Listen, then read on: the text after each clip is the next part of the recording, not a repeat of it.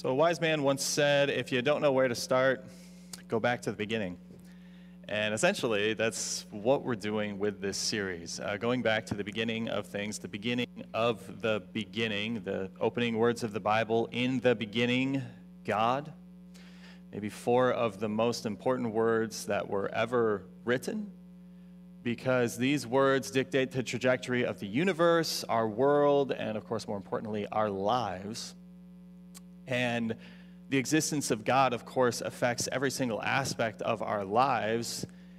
And it's especially important for us to understand the beginning of how God wanted things to be, how God created things initially to be, how God designed things to be.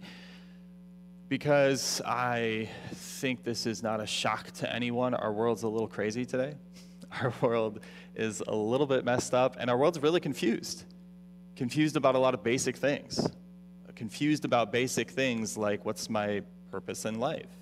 What's the meaning of life? How am I supposed to relate to someone else? And for that matter, what even is, is truth anymore?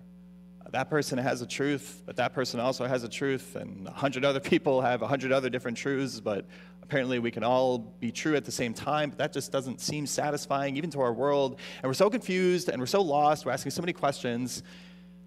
If you don't know where to start, hey, go back, go back to the beginning. That's what we're going to do today as we go back to essentially the beginning of relationships by looking at the very first human relationship, the very first marriage, a husband and wife, Adam and Eve, being brought together. And we're going to be looking at this marriage and the inner workings of this marriage because this, what marriage is, is essentially the foundation of the family, and the family is the building blocks of society. And so, if society is made up of people, everybody comes from a family, and at the center of marriage, God's design was, or for the center of family, God's design was there to be a marriage, then we have to understand marriage is vitally important for us to actually make sure we understand because it doesn't just affect the husband and wife, it affects the kids, it affects the grandkids, it affects the friends, the neighbors, the future in laws, the future outlaws, it affects everybody that it comes into contact with. It has this trickle down effect, right, throughout society. And today, what we're going to focus on isn't so much the outward design of marriage, like one man and one woman for life that's true, that's good, that's biblical. There's a lot, there's a whole other sermon that we could have.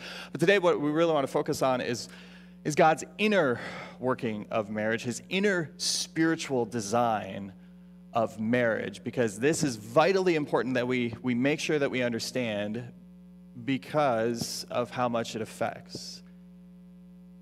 And I'm pretty sure you know exactly what I mean because whoever you are, you have been impacted and influenced in some way by marriage.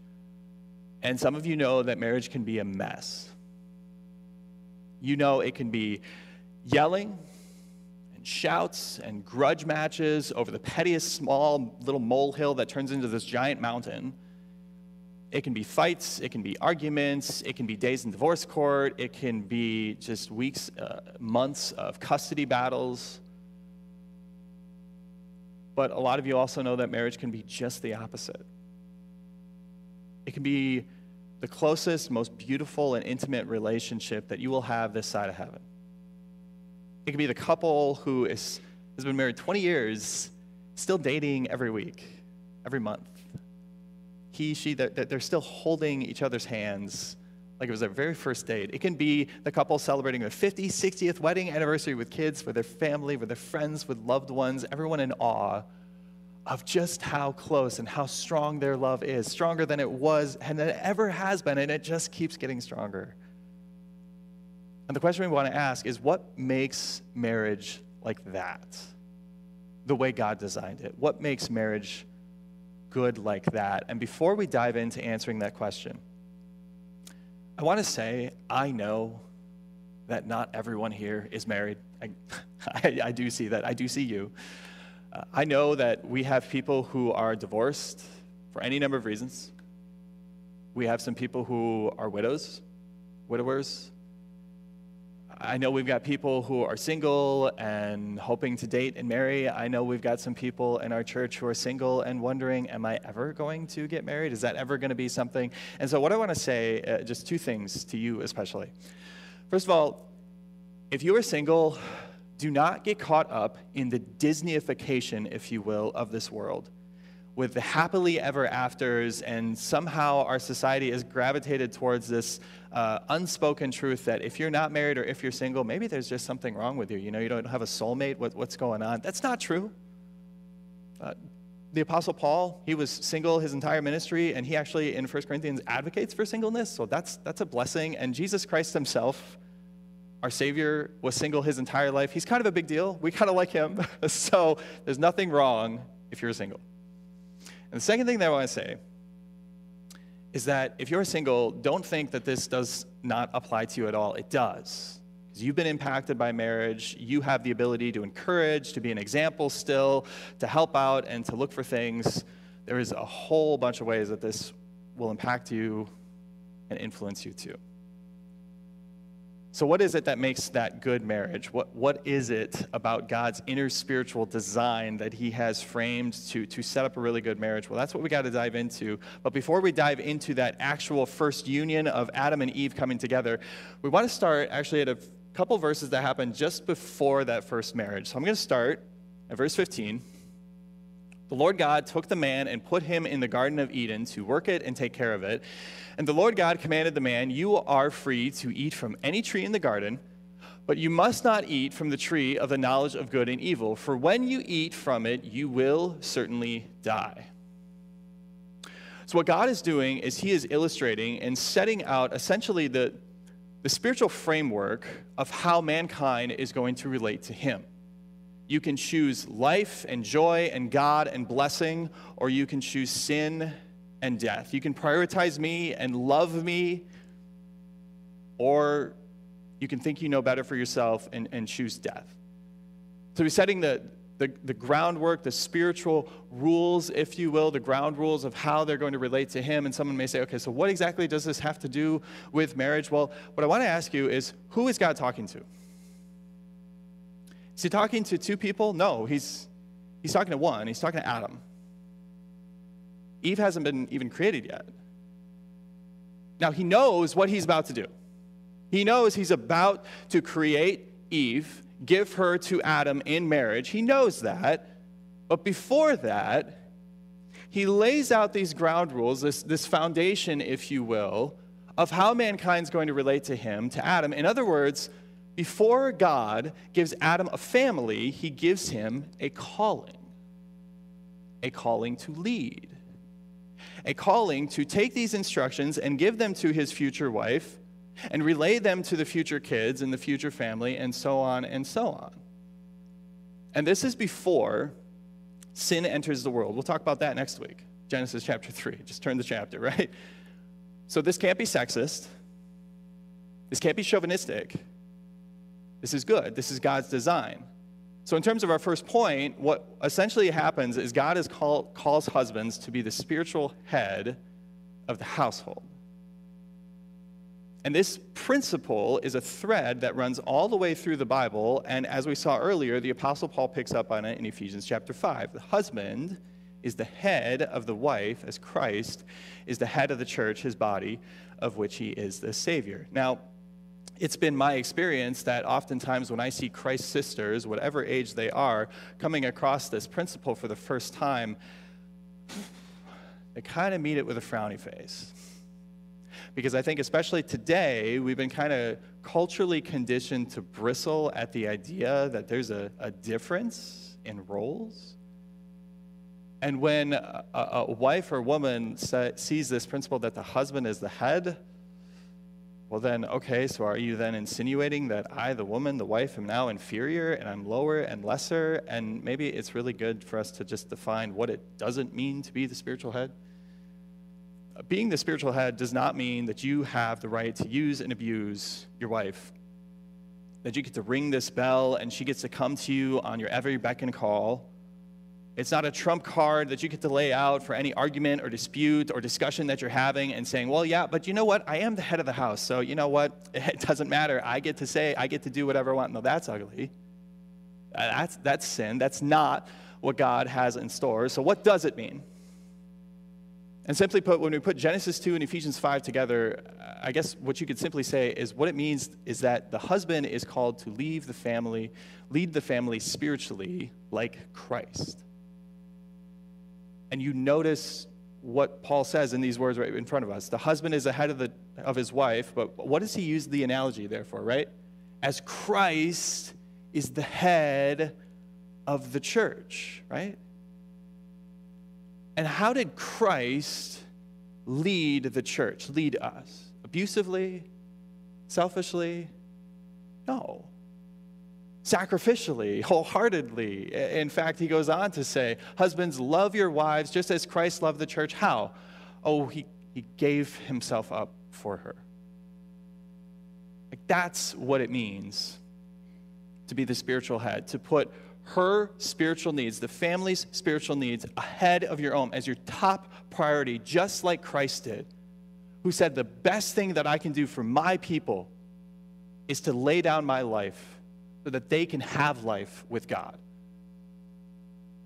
I'll tell you what, I'm convinced that maybe now more than ever, we need to hear this, we need to learn this, and if nothing else, be reminded of this because there is a little bit of an epidemic going on in our country today where men, and especially young men, are being encouraged and taught and, and trained and conditioned to grow up by not growing up. That you can just stay Peter Pan that you can just go ahead and be the stereotypical Homer Simpsons and Peter Griffins of the world and everything that you see on TV because, you know, just go ahead and fit into the mold of, of, of, just tipping those beers back and just thinking that you can just sit in your lazy boy all day and just have one thing on your mind. Like that's, that's what we're being slowly kind of conditioned to be. And in the church, Satan's getting a foothold, especially with men.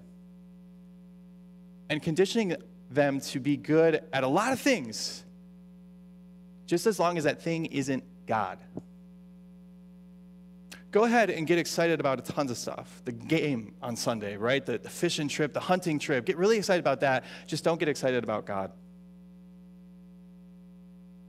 Go ahead and open up the, the tablet or your phone with your kids on the couch and watch as much Netflix and YouTube as you want. Just don't open up a Bible. Teach your kids how to hit a baseball. Teach your kids how to shoot a jump shot. But don't teach your kids how to repent, how to pray, how to give generously, how to love God with your whole heart, soul, strength, and mind, and love your neighbor as yourself. Don't do that. Show your kids that work is kind of a big deal, a necessity to pay for the bills. It's a big responsibility. In fact, it's a non negotiable but when it comes to God and church, well, that can just get bumped at the smallest thing that comes up on your schedule. And model for your kids, model for your, your sons the kind of man they should be. Uh, someone who thinks very carefully and plans very calculated about this life and the world and makes all these plans all the way out to retirement, but cares very little about the next. Go ahead and model for your daughters the, the kind of husband they should look the kind of things they should look for in a husband the kind of man that they should want someone who who loves them who cares very much about them and their needs and takes care of them but thinks very little for their soul. Like this is the reason why in church today women outnumber men two sometimes even three to one in churches all across america. Why in any given church, on any given Sunday, in any given service, you will see wives who look like single moms. And maybe they can't even fight their children or they're exhausted from fighting their children to try to get them to come. And, and maybe sometimes they have to even drag their husband to come along because they're trying to play both roles of her and him, and it's exhausting. But you know what happens when a man, when a husband owns this role and owns this responsibility? I haven't really talked to a, a wife who says, yeah, he had to, man, he had to drag me all the way here to. No, it just something beautiful that happens. I could get into all the stats, I don't have the time, about the likelihood of children staying on in the faith after high school and through those, those years of young adulthood and everything, the likelihood of children's faith continuing to remain on for the rest of their lives skyrockets when the dad, the husband, the father owns this role. Almost like it was designed that way, right?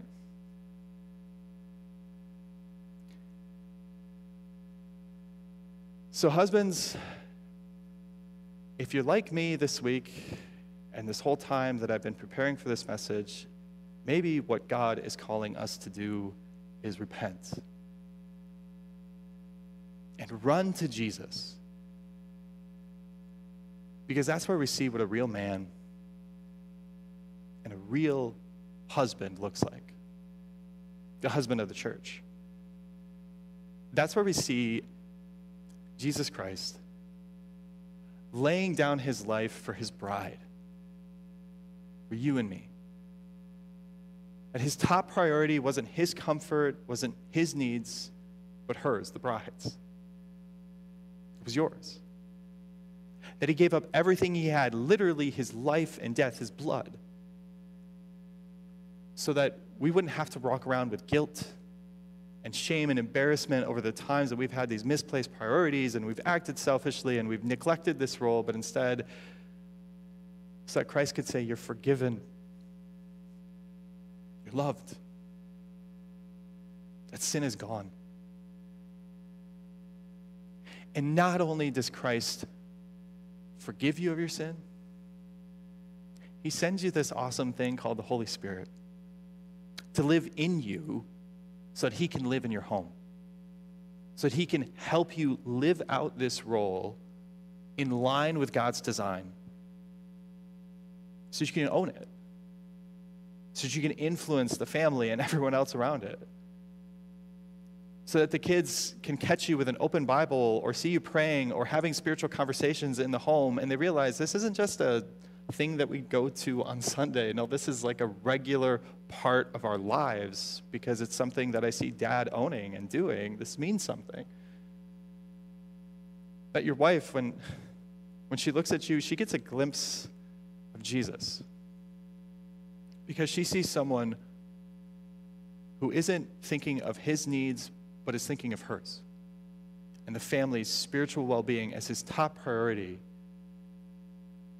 just like Christ did for the church. And she'll like it.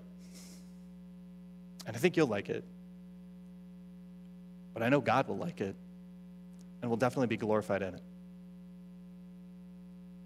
So that's maybe part one. Part two, ladies, what's your role in the marriage? God spells it out in Genesis chapter 2, and we're going to pick it up at verse 18. The Lord God said, It's not good for the man to be alone. I will make a helper suitable for him. So he's made Adam. He's made Adam perfect, but it's not good for man to be alone. So he wants to make his life better than perfect, even better, right? And so he's going to make someone, but not, but not someone just like him, someone who is like him but different, complementary. And using God's own words, our next point today is God calls wives to be the spiritual helper of the household. And much like we did with head, it'd probably be very good to define what the helper doesn't mean. Because a lot of times, ladies can look at this, and men and women can say, so this seems a little offensive, a little regressive, a little, a little oppressive. This seems chauvinistic. This seems like the woman is now the inferior one, right? And some people have unfortunately acted this way.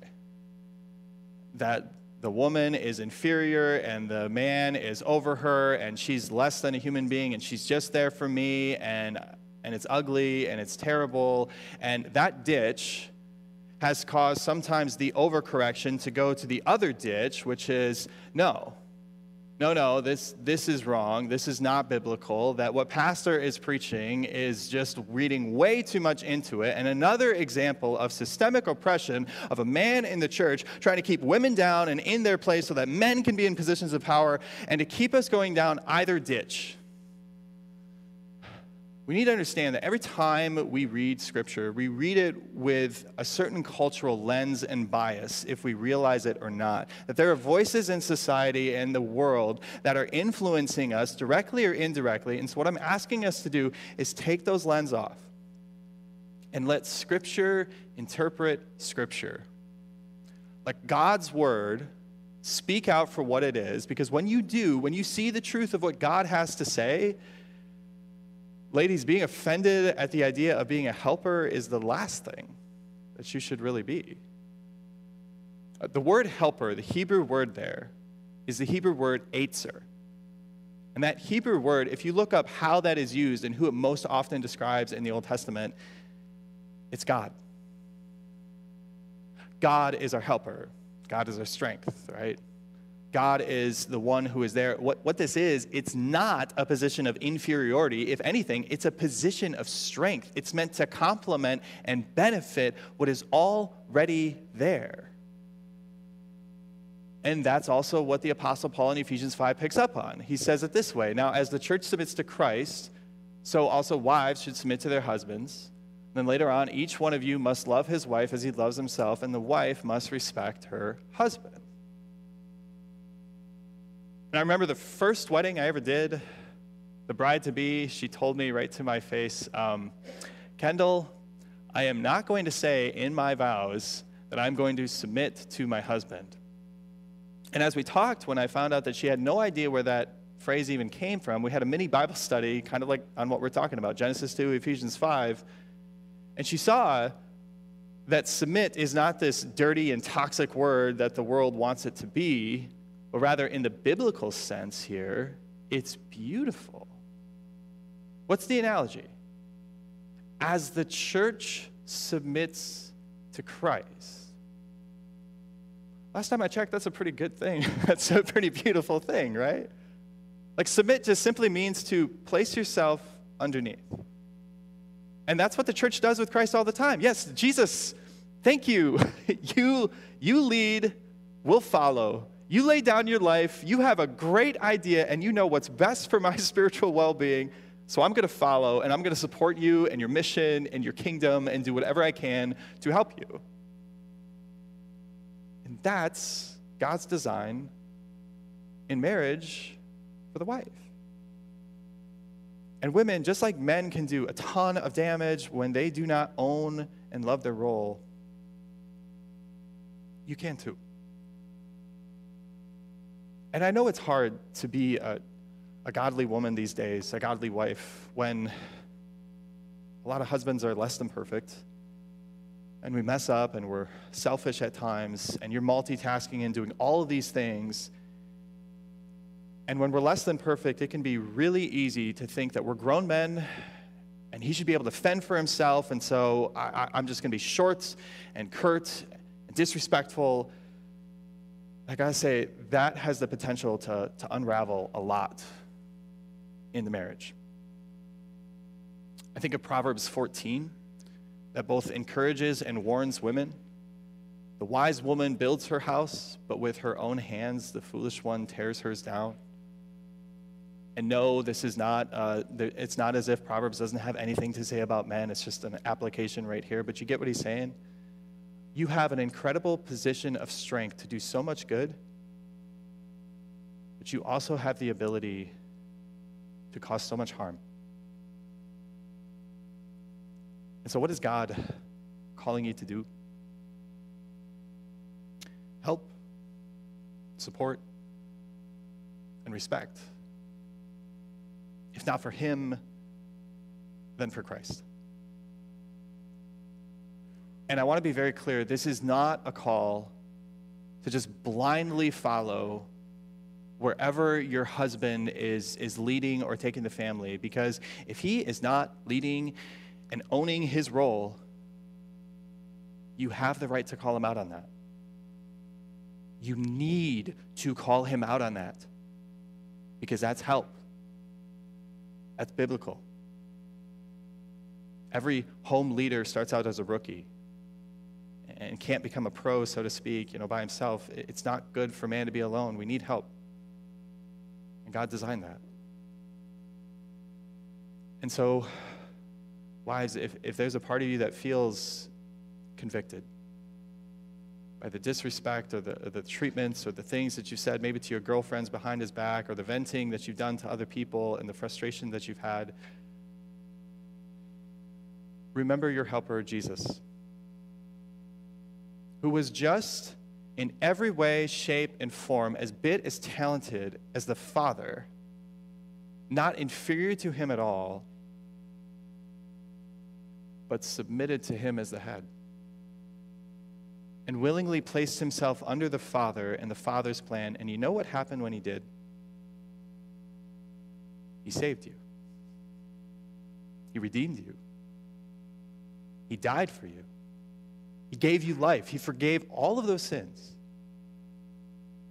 And he received eternal praise for it. And so, I guess in summation, if you wanted to sum up everything that we're saying here, what is it that makes for a good marriage? It's God. And to borrow a visual analogy in closing from another pastor, I'm going to show you this. He calls it the marriage triangle. You can Google this, you can find this right online, but I think it's just a good way, a good metaphor to help summarize everything that God is teaching us. So let me explain it. What you have is God at the top, husband and wife on the bottom corners of the triangle. And you notice that as long as they're far from God, they're far from each other. There's this distance, there's this tension, and people, uh, they may hear these words and, and roll their eyes at these roles and say, that's, bogus, whatever, I'm not going to do that. And as long as they're distant from God, they're going to be distant from one another because they're going to be looking at marriage the way society looks at marriage. He's there to serve me, she's there to meet my needs. And it's just going to be this crazy cycle, this selfish thing that keeps going on. There's always going to be this gap. But what can happen is one of those people can move up the triangle to get closer to God. And when they do, the husband or the wife moves up closer, you notice what happens to the gap between God. It starts to shrink. They start to experience more of that peace, love, self control, uh, patience, kindness, joy, the fruit of the Spirit, right? But you notice the distance between their spouse doesn't necessarily change because you're still doing marriage with two different philosophies, right? She wants to spend the time here, he doesn't. He wants to spend the money over here, she doesn't. And, and there's still this gap. But what happens when the husband and wife at the bottom start moving closer to God at the top? That distance between each other starts to shrink and shrink and shrink as they become truly one flesh, almost like God designed it that way. Because what you start doing is you start playing the Jesus role to one another. Husbands look at their wives, and much like Jesus looked at the church, his bride wasn't perfect, it was a little messed up. Husbands don't love their bride based on the quality of their actions, but based on the calling they have to lay down their lives, just like Christ laid down his life for me, for her, for all of us. And wives get to reflect Jesus Christ to their husbands. And even though no husband is ever going to be as perfect as the Father in heaven, just as Jesus willingly submitted and placed himself under, wives can reflect that compassion and grace and love to their husbands when they do that. And when you do that, blessings follow. The marriage is stronger. The children look at mom and dad and they see a glimpse of God and how they love and treat one another and it creates a stronger marriage, it creates a stronger family, and it has a trickle down effect all the way throughout society as if this was all by design, and it was. when we do things by God's design, He shows us that blessings will follow. Amen.